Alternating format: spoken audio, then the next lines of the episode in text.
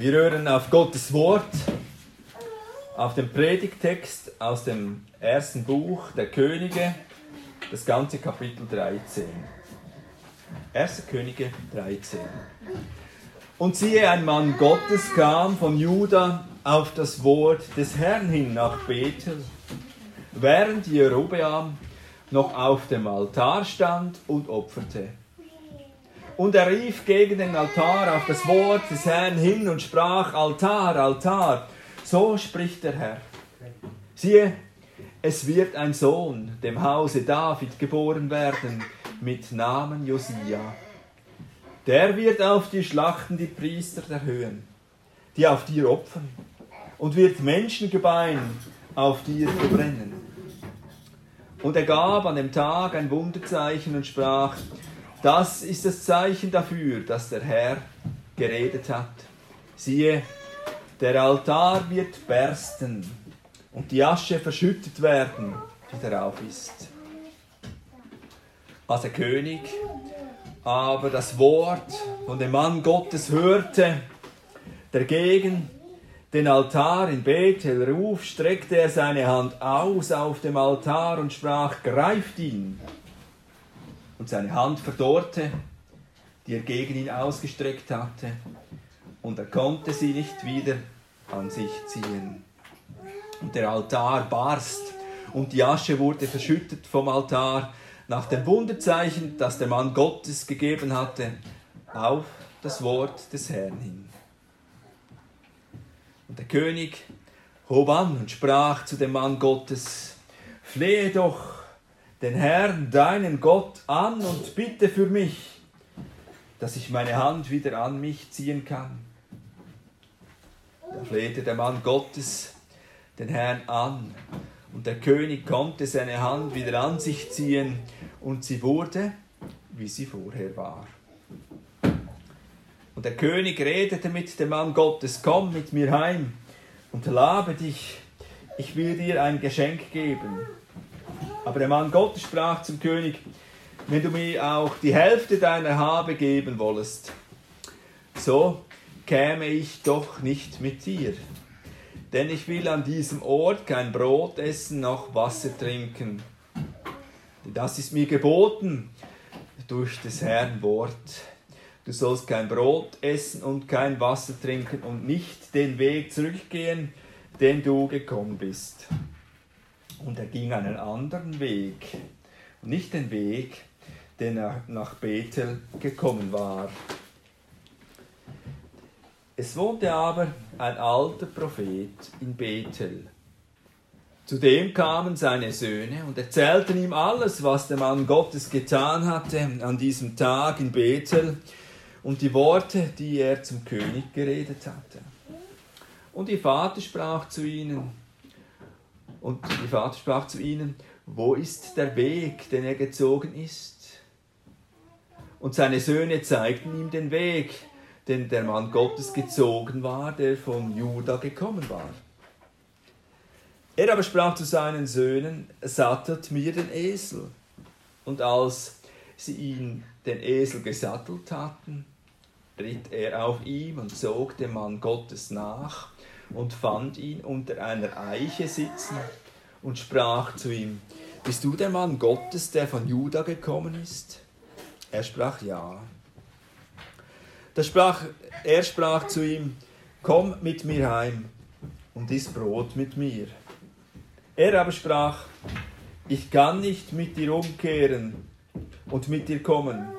Ich will auch nicht Brot essen noch Wasser trinken mit dir an diesem Ort denn es ist zu mir geredet worden durch das Wort des Herrn. Du sollst dort weder Brot essen noch Wasser trinken. Du sollst nicht den Weg zurückgehen, den du gekommen bist. Er sprach zu ihm, ich bin auch ein Prophet wie du. Und ein Engel hat zu mir geredet auf das Wort des Herrn hin. Führe ihn wieder mit dir heim, dass er Brot esse und Wasser trinke. Er belog ihn aber und er führte ihn wieder zurück, dass er Brot aß und Wasser trank in seinem Hause. Und als sie zu Tisch saßen, kam das Wort des Herrn zum Propheten, der ihn zurückgeführt hatte. Und er rief dem Mann Gottes zu, der von Juda gekommen war, so spricht der Herr, weil du dem Mund des Herrn ungehorsam gewesen bist und nicht gehalten hast das Gebot, das dir der Herr, dein Gott, geboten hat, und umgekehrt bist Brot gegessen hast und Wasser getrunken an dem Ort, von dem er dir sagte, du sollst weder essen, noch Wasser, Brot essen, noch Wasser trinken, so soll dein Leichnam nicht in deine Väter Grab kommen. Und nachdem er gegessen und getrunken hatte, sattelte man für ihn den Esel des Propheten, der ihn zurückgeführt hatte. Und als er seines Weges zog, fand ihn ein Löwe auf dem Wege und tötete ihn. Und sein Leichnam blieb auf dem Wege liegen, und der Esel stand neben ihm, und der Löwe stand neben dem Leichnam. Und als Leute vorübergingen, sahen sie den Leichnam auf dem Wege liegen und den Löwen bei dem Leichnam stehen und kamen und sagten es in der Stadt, in der der alte Prophet wohnte. Und als der Prophet hörte, der, als das der Prophet hörte, der ihn zurückgeführt hatte, sprach er, er ist der Mann Gottes, der dem Mund des Herrn unge ungehorsam gewesen ist. Darum hat ihn der Herr dem Löwen gegeben. Der hat ihn zerrissen und getötet nach dem Wort, das ihm der Herr gesagt hat. Und er sprach zu seinen Söhnen, sattelt mir den Esel. Und als sie ihn gesattelt hatten, zog er hin und fand den Leichnam auf dem Wege liegen und den Esel und den Löwen neben dem Leichnam stehen. Der Löwe hatte nichts gefressen vom Leichnam und den Esel nicht zerrissen.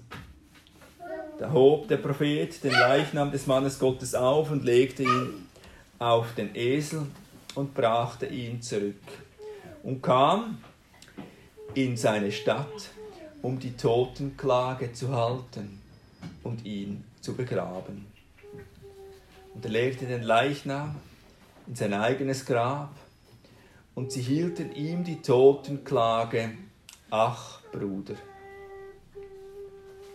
Und als sie ihn begraben hatten, sprach er zu seinen Söhnen, wenn ich sterbe, so begrabt mich in dem Grabe, in dem der Mann Gottes begraben ist, und legt mein Gebein neben sein Gebein.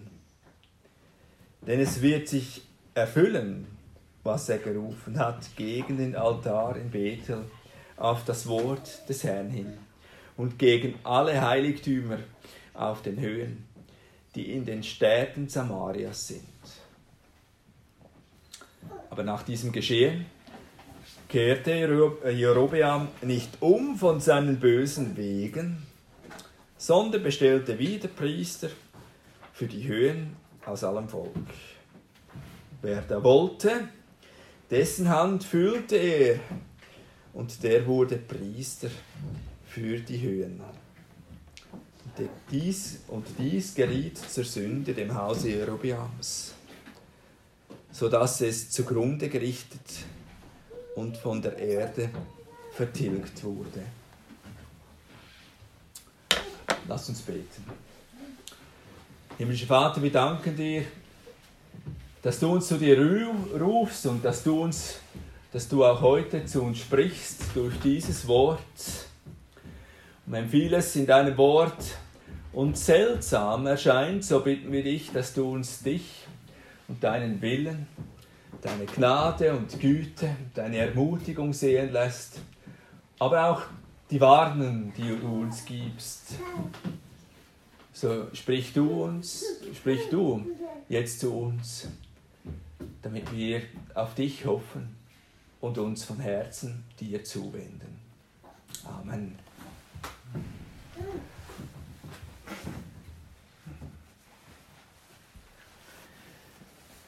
Die Geschichte, die wir hier gehört haben aus dem ersten Buch der Könige, die wirft einige Fragen auf. Es gibt vieles, was wir nicht erfahren. Wir erfahren nicht, warum der Mann Gottes da nach Israel kam, nach Bethel und aber kein Brot und kein Wasser, kein Brot essen und kein Wasser trinken durfte. Wir erfahren nichts davon, warum er unbedingt einen anderen Heimweg nehmen musste. Wir erfahren nicht, warum der alte Prophet diesen Propheten unbedingt bei sich haben wollte, dass er sich aufmachte. Wir erfahren nicht, warum der alte Prophet log, warum er ausgerechnet sagte, ein Engel habe zu ihm gesprochen. Wir erfahren davon alles nichts. Obwohl das würde uns natürlich, wenn wir diesen Text lesen, brennend interessieren. Und so passiert es oft, wenn wir Berichte aus der Bibel lesen, dann werden Fragen aufgeworfen und wir studieren über diese Fragen nach und denken über die Motivationen nach, die damals die Leute dazu führte, das zu tun. Gottes Wort ist uns nicht gegeben, damit wir Rätsel lösen, damit wir nach Motivationen suchen. Höchstens, es wird uns gesagt, wir müssen nicht darüber hinausgehen, über das, was uns berichtet wird. Gottes Wort ist eine Offenbarung. Uns wird etwas beschrieben, uns wird etwas gezeigt. Wir sollen darauf achten, was Gott uns zeigt. Wenn du Spekulationen folgst, dann suchst du etwas mehr, als Gott dir zeigt, als er dir vor Augen, vor das Herz und vor den Sinn stellt. Dann suchst du etwas daneben. Gott aber will nicht, dass du daneben gehst, sondern das findest, was er zeigt. Und das gilt im Besonderen auch für diesen Text. Gott will tatsächlich uns etwas zeigen, tatsächlich uns ermutigen, tatsächlich uns etwas geben. Er zeigt uns zum Schluss nämlich, wir werden davon hören, Christus. Christus, den Auferstandenen, Christus, den Herrn des Lebens. So können wir also diesem Wort folgen. Einfach und schlicht diesem Wort folgen, was uns da gezeigt wird. Wir müssen nicht hoch hinausgehen und etwas Hohes vom Himmel herabholen.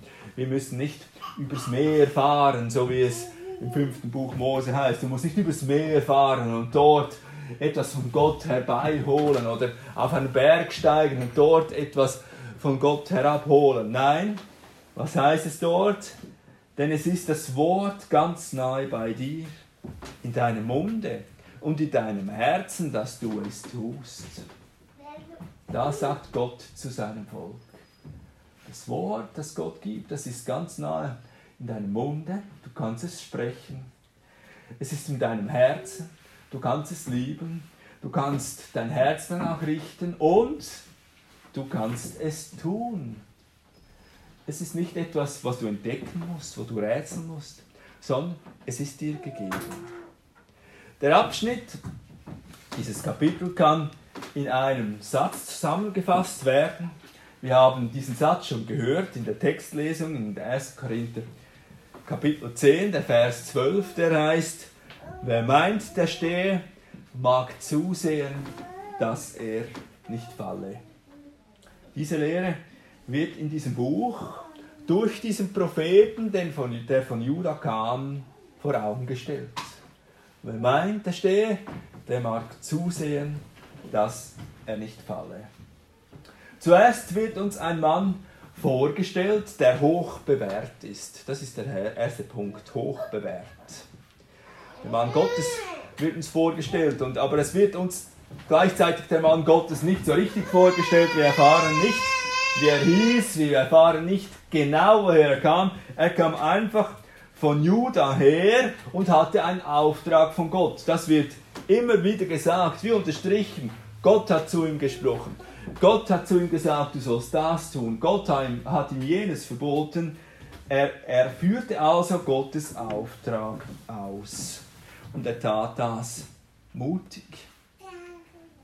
Er kam ja da nach Israel vor diesem König, der sich von Gott abgewandt hat und musste nun ein Wort gegen diesen Götzendienst sagen. Es ist eindrücklich, wie mutig dieser Prophet war und wie er sich an Gottes Wort hielt, obwohl er Nachteile hätte erfahren, erwarten müssen. Und dann, dann ist er noch einmal mutig und schlägt die Einladung des Königs aus. Es war damals üblich, dass ein Prophet, der einen Dienst für einen getan hat, dass man den beschenkt hat. Das war die Bezahlung der Propheten. Ja, der König wollte das in üblicher Art und Weise tun und sagte damit auch, du hast mir einen Dienst getan. Und jetzt sagt dieser Prophet, nein, ich komme nicht mit dir. Noch einmal ist er mutig, mutig und hält sich an Gott, nur an seinen Gott. Er will keinen Dank von den Menschen, sondern er führt Gottes Auftrag aus. Unerschrocken, aufrichtig geht er dann, so es heißt, einen anderen Weg zurück. Nochmal, wir wissen das nicht wieso, aber Gott hat es ihm gesagt und er tut es. Das nennt man Aufrichtigkeit, Gottesfurcht. Die Bücher der Könige, die wurden zu einer Zeit geschrieben, als die Juden aus dem Exil zurückgekehrt sind. Gott hat sein Volk durch sein Wort zurück nach Jerusalem getrieben.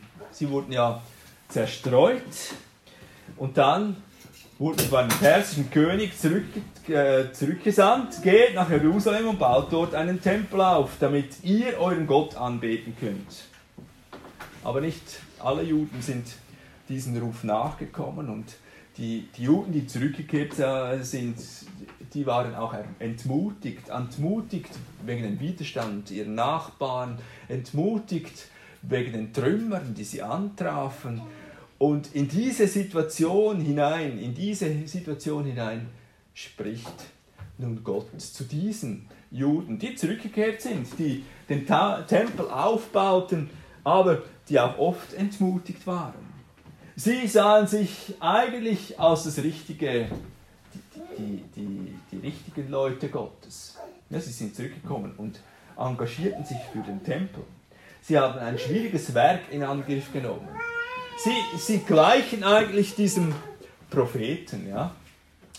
Sie haben in einer Wehr, Menschen rundherum wollten nicht, dass hier ein Tempel aufgebaut wird, dem, dem Gott aller Götter, sondern sie wollten weiterhin ihren Götzendienst aufrechterhalten. Und sie, sie waren also jetzt gegen die, sie haben jetzt sich wieder Gott zugewendet und waren damit eine Anklage gegen allen Götzendienst. Es brauchte Mut, da zu sein, in den Trümmern von Jerusalem. Es brauchte Mut, da Gottes Dinge wieder aufzubauen. Sie waren also die, die wie dieser Prophet wieder in Juda waren, in Jerusalem und dort Gottes Sache vorantrieben. Sie taten das wohl mit etwas geschwollener Brust und klopften sich auf die Schultern. Wir sind die Bewährten, wie dieser Mann Gottes. Bewährt, weil wir in Jerusalem sind und uns zu Gottes Ehre einsetzen. Heute Morgen sind wir hier, um Gottes Wort zu hören. Wir können nun eine ähnliche Haltung einnehmen wie, wie die Juden damals und wie wir an diesem Mann, er, hat vielleicht, dieser Prophet hat diese Haltung nicht, aber ja, wir können sagen, der ist ein bewährter Mann. Die Juden, das waren die Bewährten, die Gottes Wort hatten. Und wir sind auch die Bewährten, die hier zum Gottesdienst zusammenkommen und auf Gottes Wort hören. Ja, die Menschen gehen hin und tun heute irgendwas. Sie gehen hin in die Natur, sie genießen ihren Tag und schlafen aus. Sie, sie tun, was sie wollen. Sie haben ihre eigenen Freuden auf dieser Welt. Aber wir, wir hören doch auf Gottes Wort, der uns zu sich ruft, der uns in die, in die Gemeinde ruft, der uns ruft, zu ihm zu kommen, vor ihm zu kommen, ihn zu loben und zu preisen, ihm unsere Sünden zu bekennen, ihn um Vergebung zu bitten, das Abendmahl gemeinsam zu feiern, um das zu sehen, das Heil zu sehen, das uns Gott in seinem Sohn gibt. Wir sind es doch, die jetzt hier sind und können damit mit Fug und Recht wir sind die Bewährten.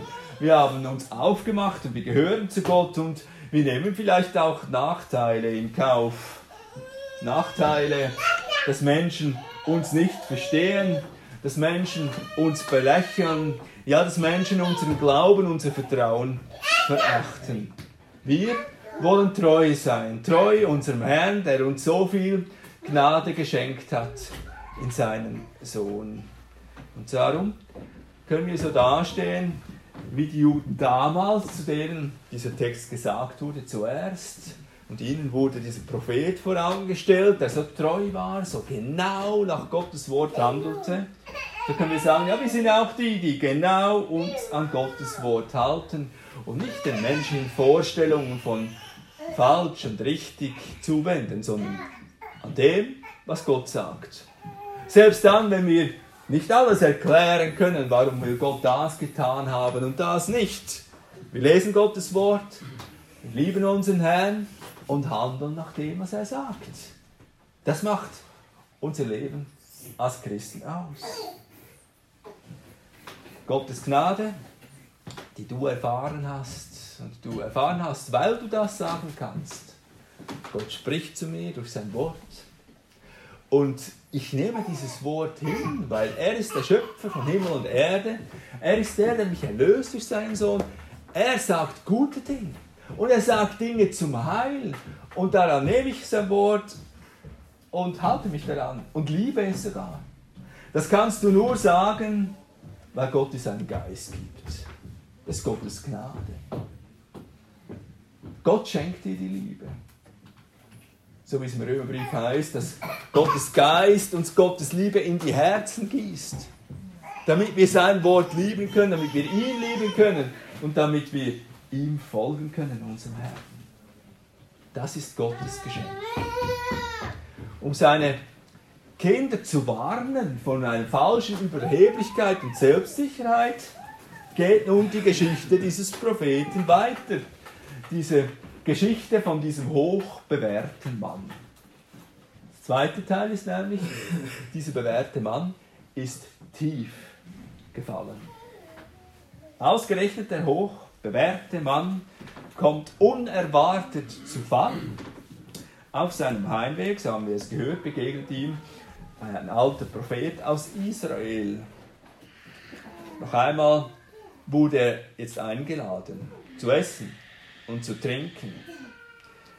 Ja, eigentlich, wenn wir es uns genau überlegen, war die erste Versuchung doch viel größer als jetzt diese zweite. Damals hatte ihn der König eingeladen, bei ihm zu essen und zu trinken. Und es war eine Beleidigung an den König zu sagen, nein. Und jetzt kommt so ein alter Mann daher auf einem Esel und er sagt, komm mit mir und iss und trink. Und er sagt auch er sei ein Prophet. Ja, diese Versuchung wäre doch eigentlich nicht so groß gewesen, dem nachzugeben. Und jetzt erzählt dieser Prophet noch eine interessante Geschichte. Er sagt, Gott hat mir einen Engel gesandt, der zu mir gesagt hat. Interessant, er sagt nicht, Gott hat zu mir gesagt, der Prophet, das Jude, der konnte sagen, Gott hat zu mir gesagt, ich soll nach Hause gehen, ohne zu essen, zu trinken. Das hat Gott selbst zu mir gesagt. Aber der alte Prophet der sagt nur, er lügt. Ein Engel des Herrn, der hat zu mir gesprochen, ich soll dir jetzt sagen. Ja, eigentlich, eigentlich wäre das leicht zu durchschauen. Aber der Bote Gottes fällt.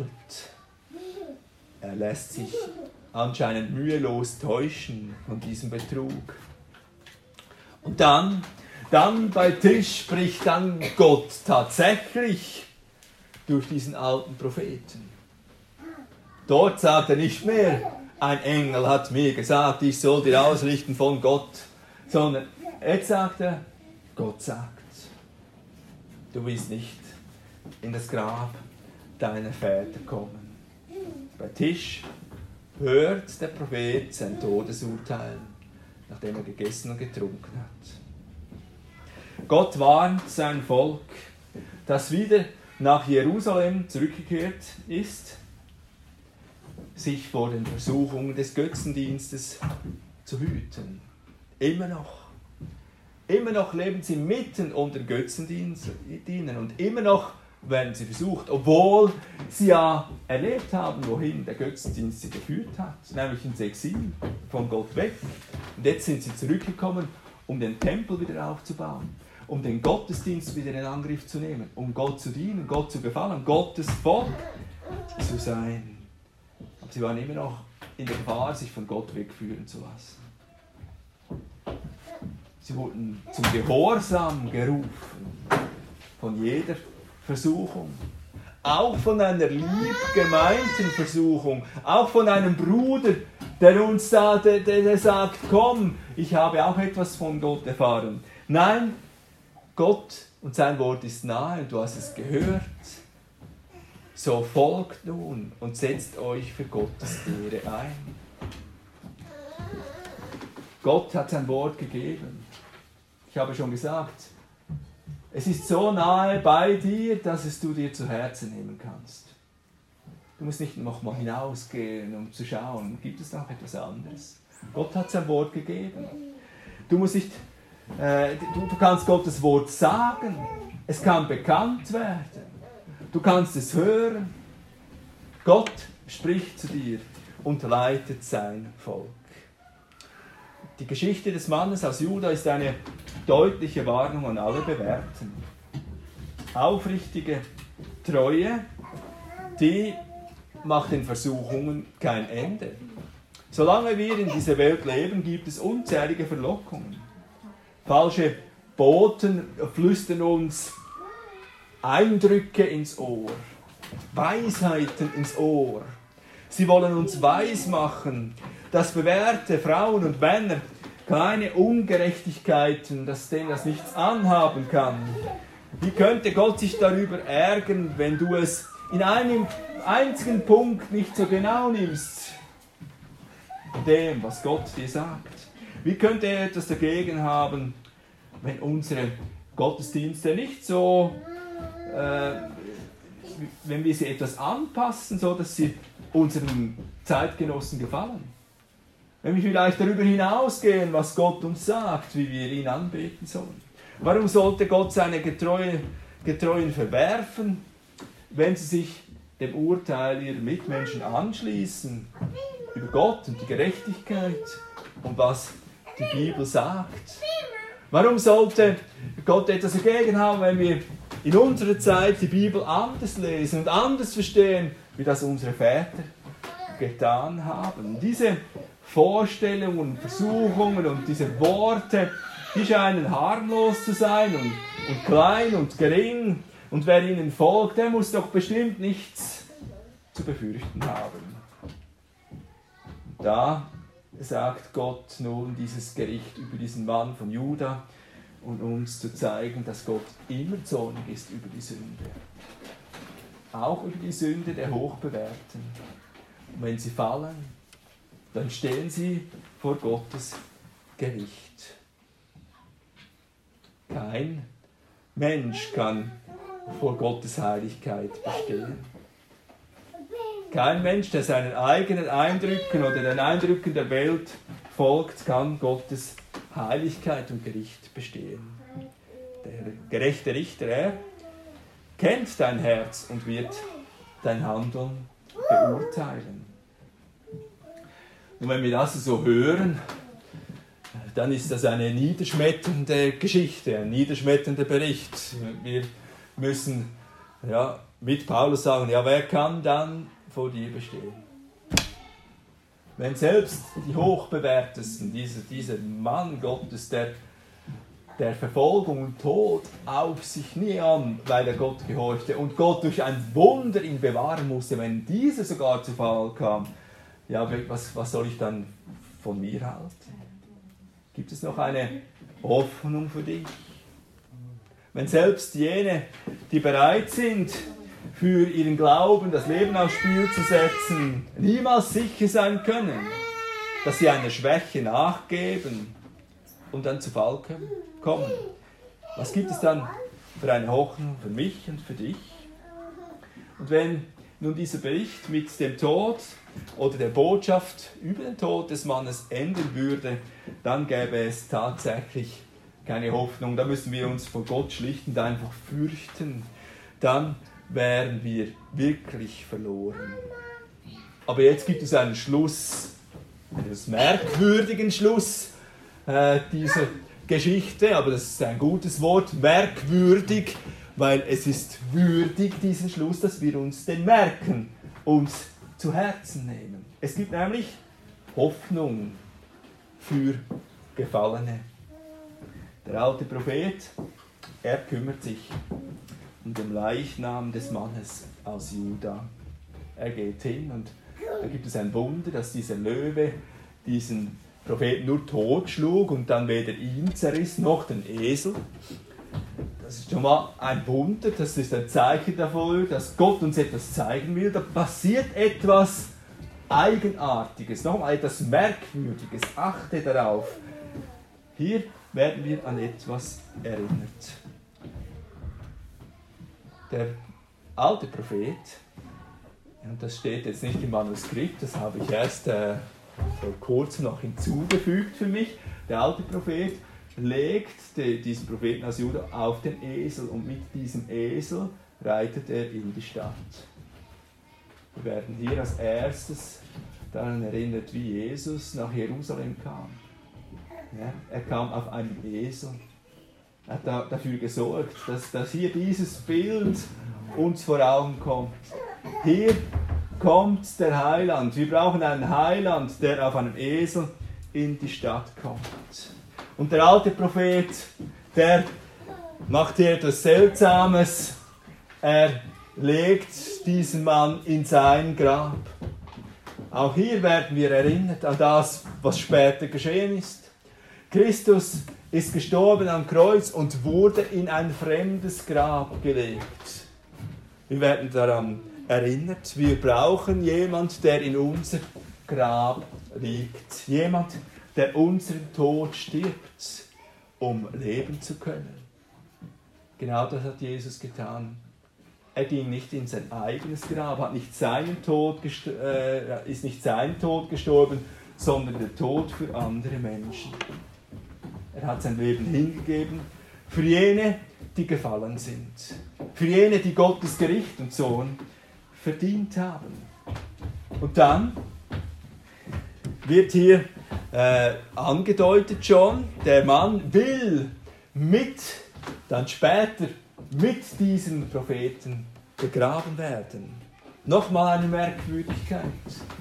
All jene, die im Vertrauen auf Christus, den Gestorbenen, sterben, sich zu ihm zählen als den Toten, die werden mit ihm leben. Und später dann, im zweiten Buch der Könige, wird wieder von diesem Grab berichtet. Alles, was der Prophet voraussagte, dass, dass ein Nachkomme Davids, Josia, kommen wird und den Götzendienst da beenden wird. Äh, er wird die, die Priester nehmen und auf diesem äh, Altar verbrennen. Das alles ist geschehen. Und als das geschah, haben die Männer auch dieses Grab entdeckt. Und in diesem Grab lagen diese beiden Männer, diese beiden Propheten beieinander. Und sie haben dafür gesorgt, dass dieses Grab nicht angefasst wurde. Sonst wurden alle Knochen ausgegraben und auf dem Altar verbrannt, das Zeichen des Gerichtes. Aber diese beiden Männer, die wurden in Ruhe gelassen. Sie haben Ruhe gefunden. Wir haben hier ein Zeichen dafür, wenn du auf Christus vertraust, in der Hoffnung auf sein Leben mit ihm stirbst, dann wirst du seine Ruhe finden, mit ihm in die Ruhe geleitet werden. Dann wirst du nicht mehr ins Gericht kommen, sondern zu dem himmlischen Vater. So haben wir hier am Schluss dieses, Buch, dieses, dieses Kapitels eine Merkwürdigkeit. Wir sehen der, der gekommen ist, Christus. Bei ihm, er setzt sich für dich ein. Er nimmt die Strafe für deine Sünden auf sich und er schenkt dir Leben. Leben, die Ruhe beim himmlischen Vater. Das ist die Hoffnung von Gottes Kindern, die hier uns eindrücklich vor Augen gemalt wird mit dieser Geschichte. Und diese Hoffnung besteht nicht darin, dass wir treu bleiben, sondern darin, dass unser Gott treu bleibt und dass Christus treu bleibt. Er hat das Heil bereits ausgeführt und er wird es auch zu Ende bringen. Er wird uns zu ihm, zum himmlischen Vater bringen. Es bleibt nichts mehr für dich übrig, um abzuleisten, nichts mehr, um festzuhalten, nichts mehr, damit du Gott gefallen kannst oder was du dazu tun müsstest. Er hat schon alles getan. Du darfst dich zu ihm halten, zu ihm legen. Er wird dich zum himmlischen Vater bringen. Gott spricht heute zu dir, nicht mehr zu Israel, sondern zu dir. Er offenbart dir seine Gerechtigkeit. Du gewinnst sie durch den Glauben an seinen geliebten Sohn. Das Vertrauen auf ihn soll in deinem Leben praktische Auswirkungen haben. Ich habe drei praktische Aufrufe und Auswirkungen dieses Vertrauens. Erstens, überschätze nicht deine Kraft, sondern verlass dich immer auf Christus. Wir Menschen neigen dazu, die Gewissheit des Glaubens uns selbst zuzuschreiben. Wir meinen, gerettet zu werden, wenn wir mit aller Überzeugung auf Gottes Seite stehen. Die Geschichte zeigt, dass selbst hingegebenste Gläubige straucheln. So viel es dich betrifft, kannst du niemals sicher sein, letzten Endes nicht doch vom Weg abzuirren. Dich nicht doch zu täuschen über das, was Gott sagt. Darum bitte Gott jeden Tag darum, dass er, sich, dass er dich treu bei sich hält. Das Zweite, so übe dich sorgfältig darin, das Böse zu lassen, das du bei anderen erkennst. Dass du das Böse lässt, das du bei anderen erkennst. Leider neigen wir Menschen dazu, Fehler, Fehler an unseren Nächsten deutlich zu erkennen und sie zu verurteilen bei den anderen. Aber so wenig verurteilen wir diese Fehler und Sünden in uns. Klagen wir unsere Sünden an. Wenn du über Geschwister denkst, dass sie den Glauben nur im Kopf haben, aber kaum im Herzen tragen, dann übe du dich darin, Gott von ganzem Herzen zu lieben und das zu leben.